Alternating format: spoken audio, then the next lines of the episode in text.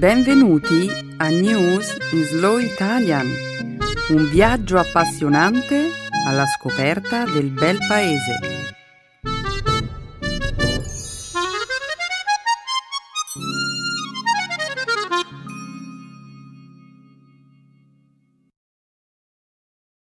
Oggi è giovedì 1 dicembre 2016. Benvenuti al nostro programma settimanale News in Slow Italian. Ciao Stefano. Ciao Romina, un saluto a tutti i nostri ascoltatori. Come sempre, apriremo il nostro programma commentando alcuni degli eventi che hanno segnato l'attualità di questi ultimi giorni.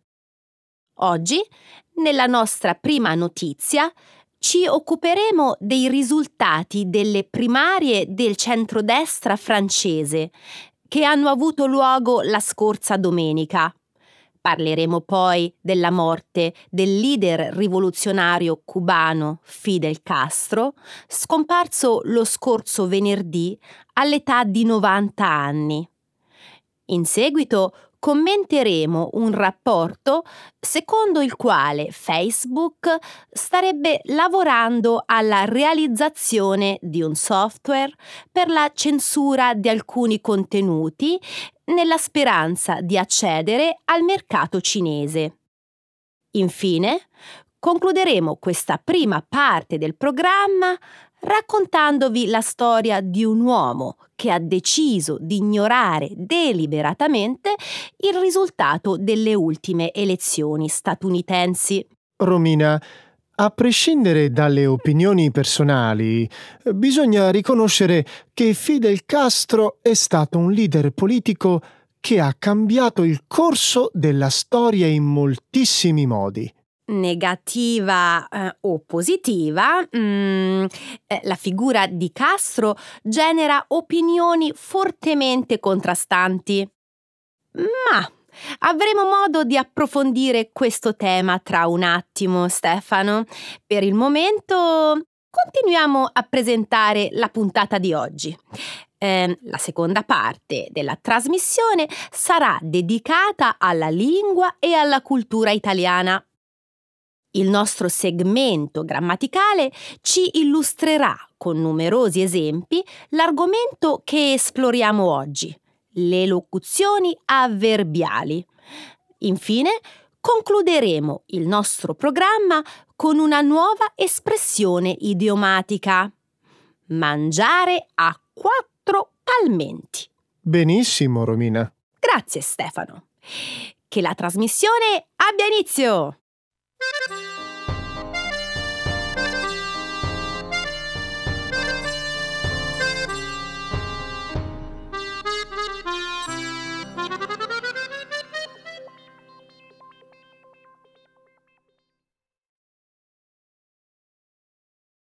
François Fillon vince la nomination del centrodestra.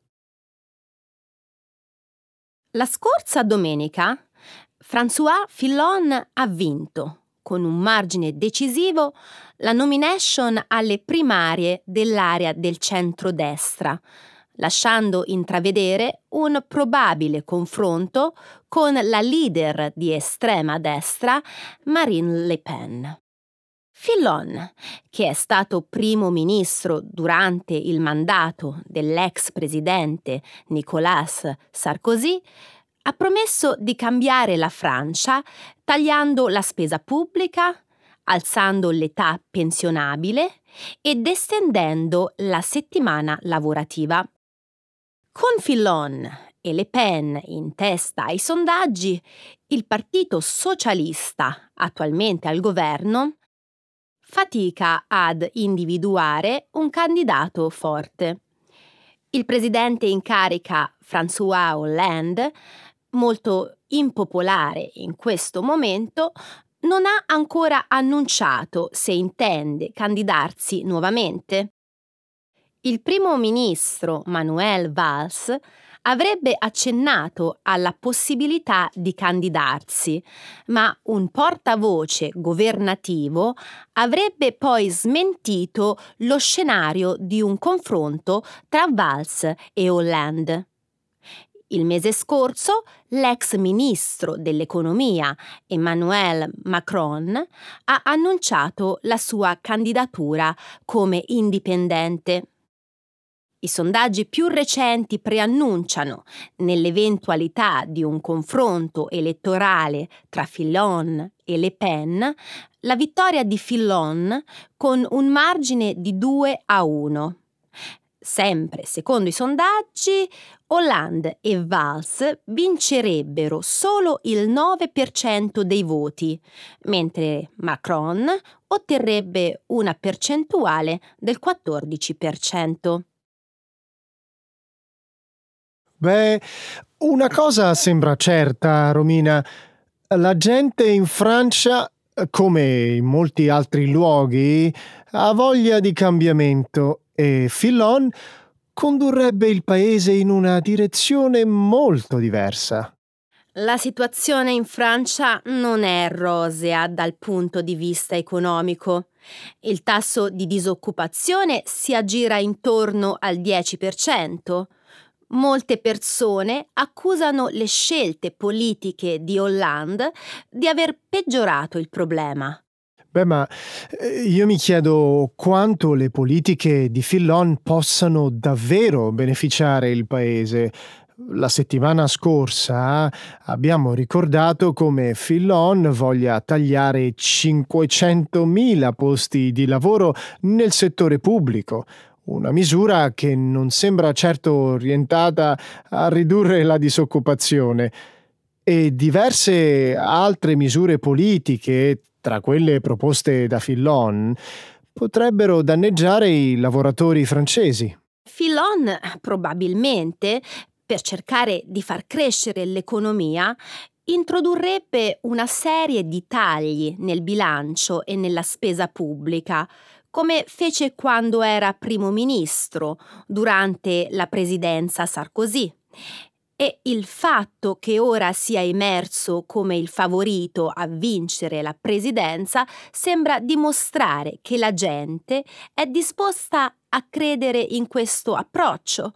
Ma eh, negli anni passati eh, questo tipo di approccio non sembra aver funzionato molto bene. Eh, dopotutto, non è forse questa la ragione per cui Hollande è stato eletto presidente? Quattro anni fa Hollande sconfisse Sarkozy. Eh, sì, questo è vero. Ma l'elettorato francese sembra avere un'immagine diversa di Fillon. In realtà Fillon, fino a poco tempo fa, era una figura relativamente sconosciuta. Beh, ad ogni modo sarà interessante vedere se un candidato forte emerge a sinistra o al centro un candidato che sappia delineare un cambio di direzione rispetto a Hollande e che sia al tempo stesso capace di proporre una serie di misure a favore dei lavoratori. Potrebbe rappresentare una vera sfida.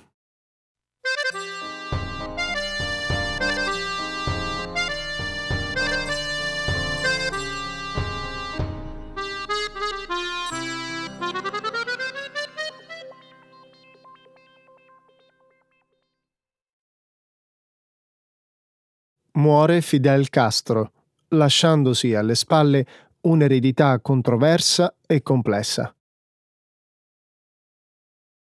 Fidel Castro, uno dei leader più noti e controversi della storia, è morto lo scorso venerdì, all'età di 90 anni.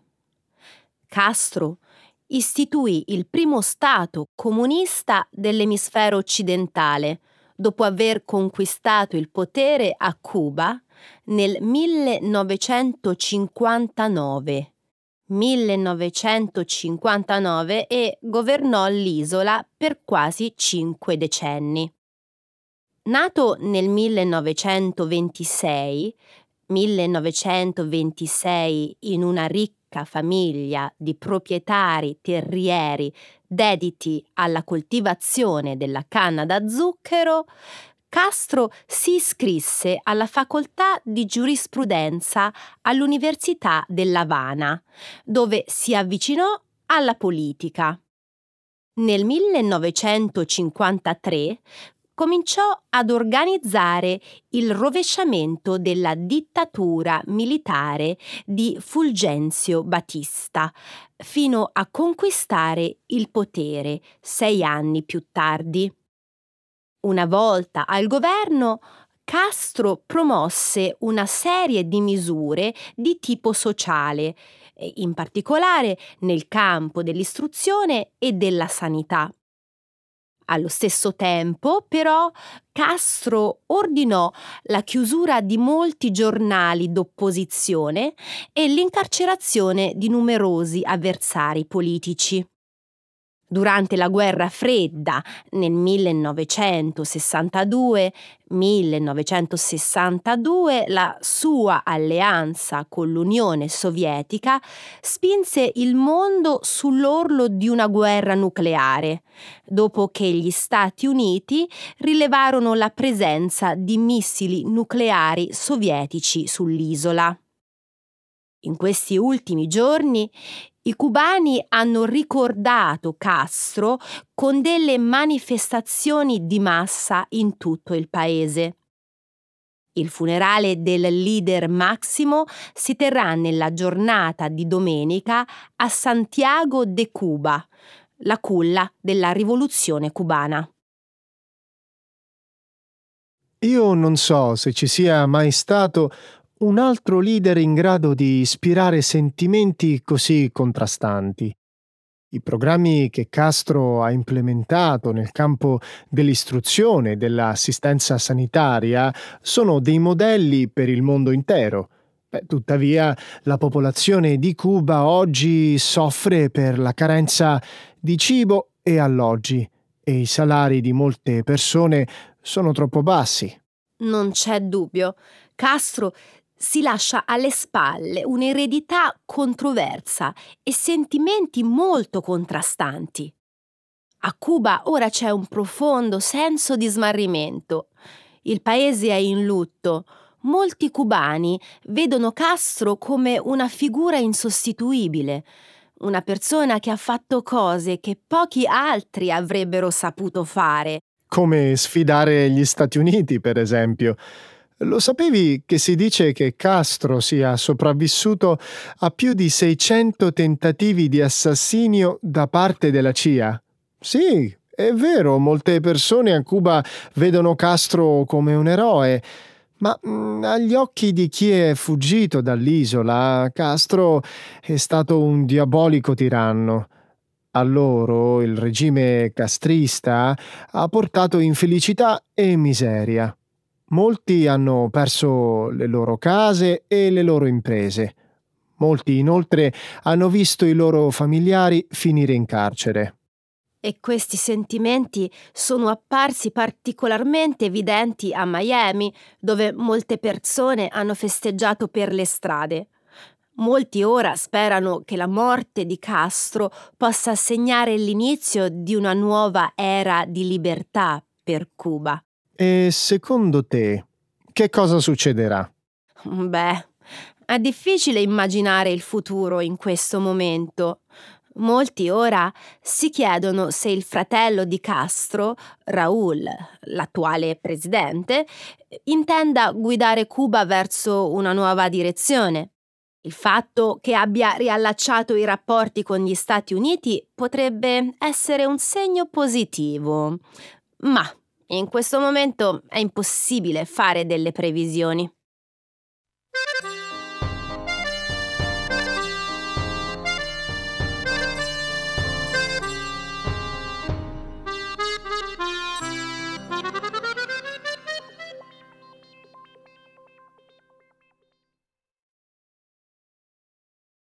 Facebook starebbe sviluppando uno strumento di censura per entrare nel mercato cinese.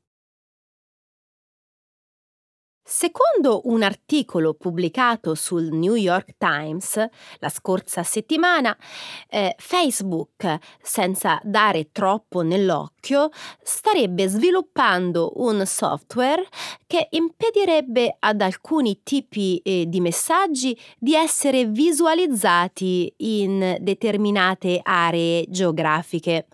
L'obiettivo del software sarebbe quello di aiutare l'azienda a raggiungere nuovamente la Cina e i suoi 700 milioni di internauti. Facebook non ha ufficialmente ammesso di star lavorando allo sviluppo del nuovo programma, ma è risaputo quanto l'azienda sia ansiosa di penetrare nel mercato cinese, dopo che nel 2009 il governo ha vietato una versione in lingua cinese del sito.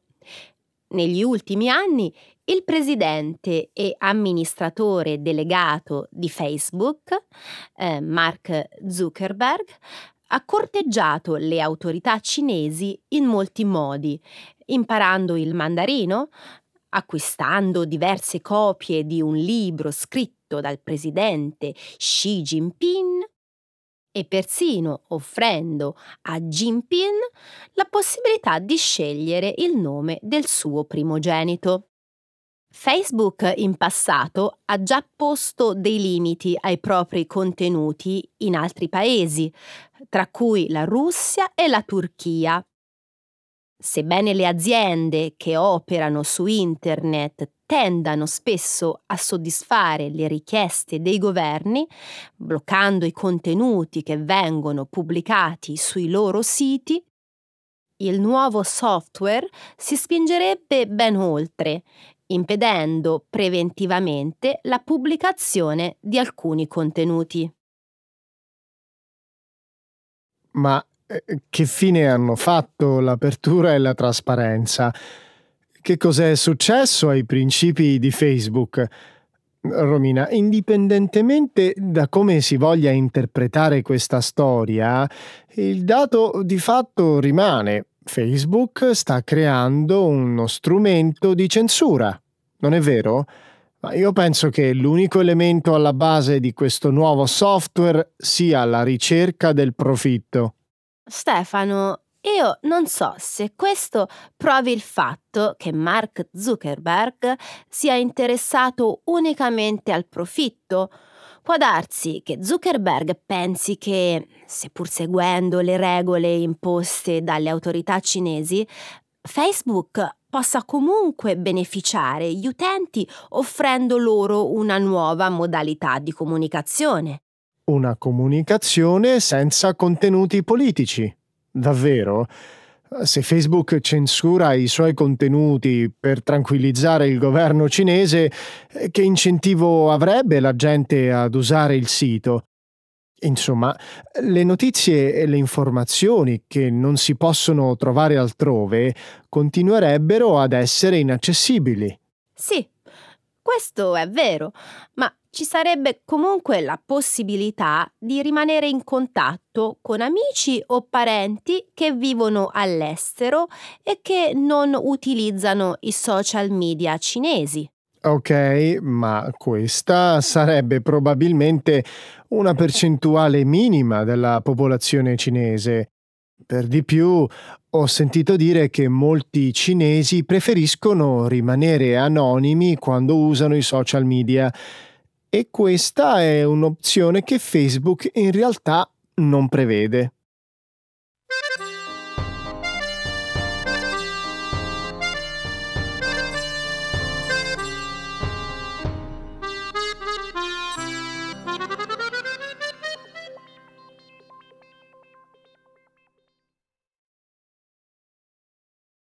Stati Uniti.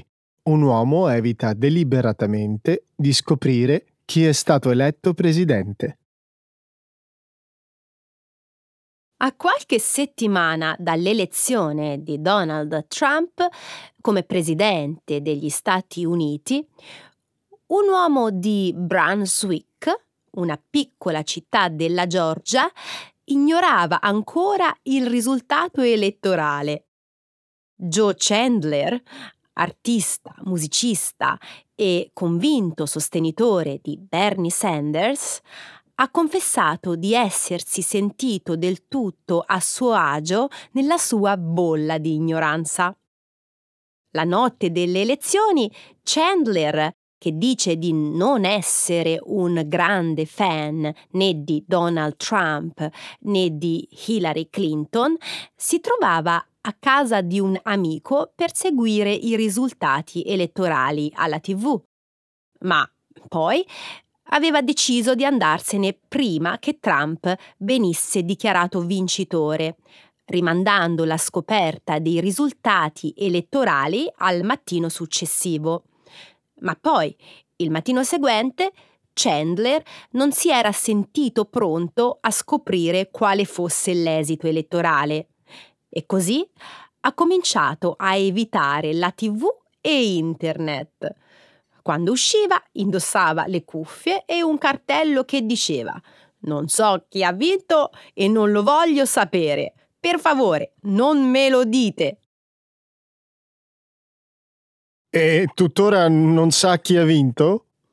sì, ora lo sa ha scoperto il nome del vincitore la scorsa settimana, mentre era ospite nello studio di una radio locale. Ma come ha fatto a evitare la notizia per così tanto tempo?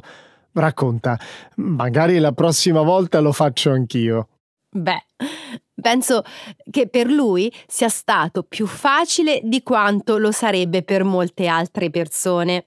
Chandler lavora da casa e, a quanto ho capito, vive da solo. Inoltre, come ha raccontato lui stesso, nelle settimane post-elettorali è uscito di casa raramente. Per di più, ha chiesto alla sua famiglia e agli amici di non dirgli chi avesse vinto. Davvero affascinante. Io penso che Chandler dovrebbe lanciare un movimento. In che senso? Un movimento che riunisca tutte quelle persone che non vogliono ricevere notizie che poi non sono capaci di elaborare. Parli delle notizie come se fossero un cibo difficile da digerire. Beh, non è un po' la stessa cosa? Metaforicamente parlando, tu non cercheresti di evitare una cosa che sai di non poter assimilare? Sì, è probabile. Ma in fondo, Stefano, evitare i cibi indigesti non è poi così difficile. Al giorno d'oggi, invece, evitare le notizie è molto, molto più difficile. E allora, Romina, secondo te, che cosa si dovrebbe fare in questi casi? Beh, digerire in fretta.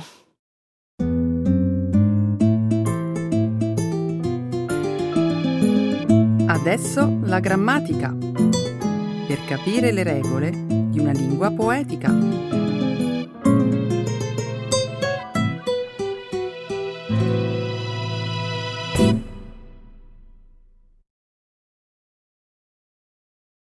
Adverbial phrases. Ho una bella domanda per te, Stefano. Sai quale grande opera letteraria italiana quest'anno festeggia 500 anni? Mm, non ne ho la più pallida idea. Dammi qualche suggerimento. Beh, si tratta di un poema epico ambientato durante una grande guerra in cui si parla di cavalieri, passioni, amori e follia. I suoi versi iniziali sono famosissimi. Le donne, i cavalier, l'arme, gli amori, le audaci imprese io canto. Hai capito di quale opera si tratta? Uffa, lo sai che sono un disastro in letteratura. Eh, ti confesso subito che non ne ho idea. Basta con gli indovinelli. Quanto sei noioso, Stefano. Si tratta dell'Orlando Furioso, ovviamente. Quest'anno si celebra il cinquecentesimo anniversario della sua prima edizione. Ah, finalmente ho capito. Parli del poema cavalleresco di Ludovico Ariosto. Esatto Esatto, bravissimo! Di sicuro eh, lo avrai letto a scuola, come tutti gli studenti italiani. Ricordo di averne letto alcuni brani ai tempi del liceo, ma non chiedermi di raccontarti la trama perché l'ho dimenticata. È passato così tanto tempo. Sono sicura che ricordi molto più di quello che pensi. Facciamo così. Inizia a raccontare la storia e vedrai che a mano a mano ti torneranno in mente sempre più dettagli. Allora, mi ricordo che L'Orlando Furioso è un poema in cui uh, si parla delle vicende dei cavalieri di Re Carlo Magno sullo sfondo della guerra tra cristiani e saraceni. C'è anche una donna bellissima, uh, Angelica, contesa da tutti, giusto? Bravissimo. Adesso dimmi chi è Orlando e per quali ragioni è furioso. Mm. Um, fammi riflettere un attimo. Mm. Ah, ecco, Orlando è, è, uno eh, dei paladini di Re Carlo Magno e, se ricordo correttamente, impazzisce per una delusione sentimentale. Esatto. Orlando, innamorato della bella Angelica, la cerca dappertutto, ma lei, che non ricambia il suo amore, gli sfugge di continuo. A sua insaputa, poi, Angelica sposa in fretta e furia un umile fante dell'esercito saraceno di nome Medoro. Orlando allora perde il senno. Dico bene? Giusto. Orlando impazzisce di gelosia e vaga senza meta, distruggendo tutto ciò che incontra, fino a quando Astolfo, un altro paladino, va a recuperare di corsa la sua ragione sulla luna, nella valle in cui si ammucchiano da sempre tutte le cose dimenticate dagli uomini. Non vorrei sbagliarmi, ma mh, mm, eh, ricordo anche un'altra storia d'amore. Ricordi benissimo, Stefano. Sicuramente ti riferisci all'amore tra il cristiano Ruggero e la saracena Bradamante, guerrieri schierati su fronti opposti, ma che alla fine della guerra convolano a nozze. Mm, raccontato così, l'Orlando Furioso sembra più un romanzetto d'amore che non un poema epico di grande importanza. Beh, eh, non dimenticare che l'importanza di questo poema non risiede nell'amore, ma in gran parte nella ricercatezza letteraria, nell'uso della lingua italiana, nella potente dimensione psicologica dei personaggi e nell'abilità dell'autore di aver reso il tema cavalleresco in chiave moderna. Sì, certo, io però mi riferivo alla trama. La trama è in realtà molto complessa. L'amore, le storie di cavalieri, la guerra sono rielaborazioni di tematiche letterarie passate in chiave moderna. In sintesi, dunque, come definiresti la storia raccontata da Ludovico Ariosto? Prendo a prestito le parole dello scrittore Italo Calvino, che credo spieghino al meglio questo capolavoro. L'Orlando Furioso è un universo a sé, in cui si può viaggiare in lungo e in largo, entrare, uscire, perdercisi. Ecco le espressioni, un saggio di una cultura che ride e sa far vivere forti emozioni.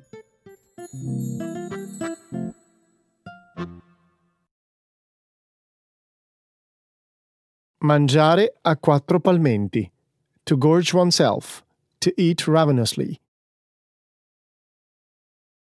Lo scorso fine settimana sono andato in un locale molto in voga, spesso frequentato da personaggi famosi, dove ho mangiato e bevuto a quattro palmenti. Wow! Dimmi subito se hai incontrato qualche attore o cantante. Purtroppo non ho visto nessun VIP quella sera. Speravo tanto di imbattermi in qualche personaggio famoso, invece l'unica faccia conosciuta che ho visto è stata quella di Giorgio. Aspetta, parli di Giorgio Armani? Ma che? Giorgio Rossi, il figlio di quell'antipaticissima signora che vive al piano sotto al mio. Figurati che lui è tale e quale i suoi genitori, è insopportabile. che delusione. Raccontami della cena invece. Deve essere stata buonissima se, come hai detto te, hai mangiato a quattro palmenti. Davvero superba, credimi. Ho mangiato degli antipasti buonissimi. Uno in particolare mi ha fatto letteralmente impazzire. Sentiamo. Una bruschetta con crema di formaggi e perlage di tartufo nero. Ne ho mangiato a quattro palmenti. Perlage di tartufo, hai detto? Che cos'è? Sono piccole sfere ricavate dalla lavorazione del succo del pregiato tartufo nero delle langhe, simile per forma e colore al caviale. Strano che non ne abbia mai sentito parlare. Deve trattarsi di qualche nuovo prodotto. Mm, il tartufo delle langhe è una prelibatezza se gli inglesi dicono God save the Queen, noi dovremmo dire Dio salvi i tartufi. Gli italiani dovrebbero cercare di preservare i tartufi delle langhe piemontesi invece di pensare solo a mangiarne. Non capisco. I tartufi sono in pericolo? Purtroppo sì. Fino a qualche tempo fa era possibile raccogliere alcuni chili di tartufo bianco a settimana. Oggi, per ottenere lo stesso quantitativo, occorre un'intera stagione. Sicuramente è colpa dell'inquinamento.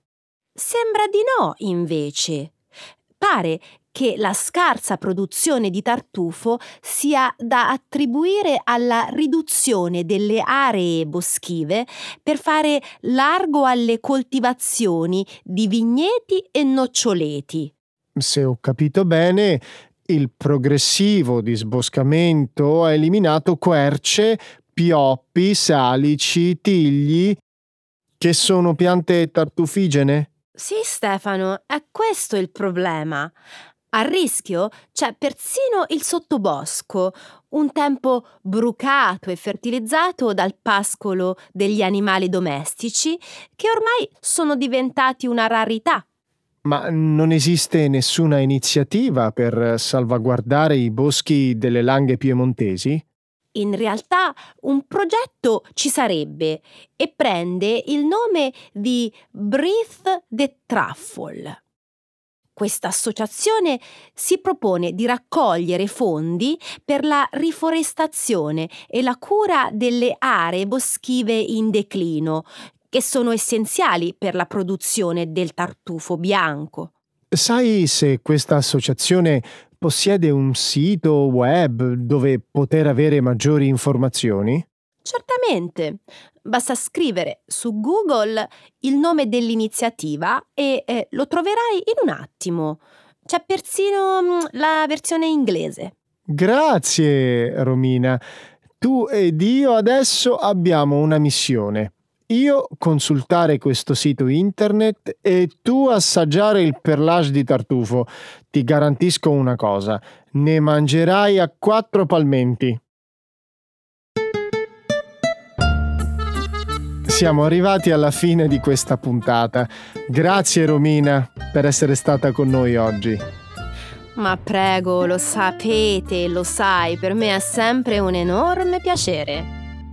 Ed ora, a forza di parlare di cose da mangiare, mi è venuta una fame. Avrei una voglia di un bel piatto di spaghetti con il tartufo da mangiarmi a quattro palmenti. Beh, allora buon appetito e ci vediamo la prossima settimana. Ciao a tutti. Ciao a tutti.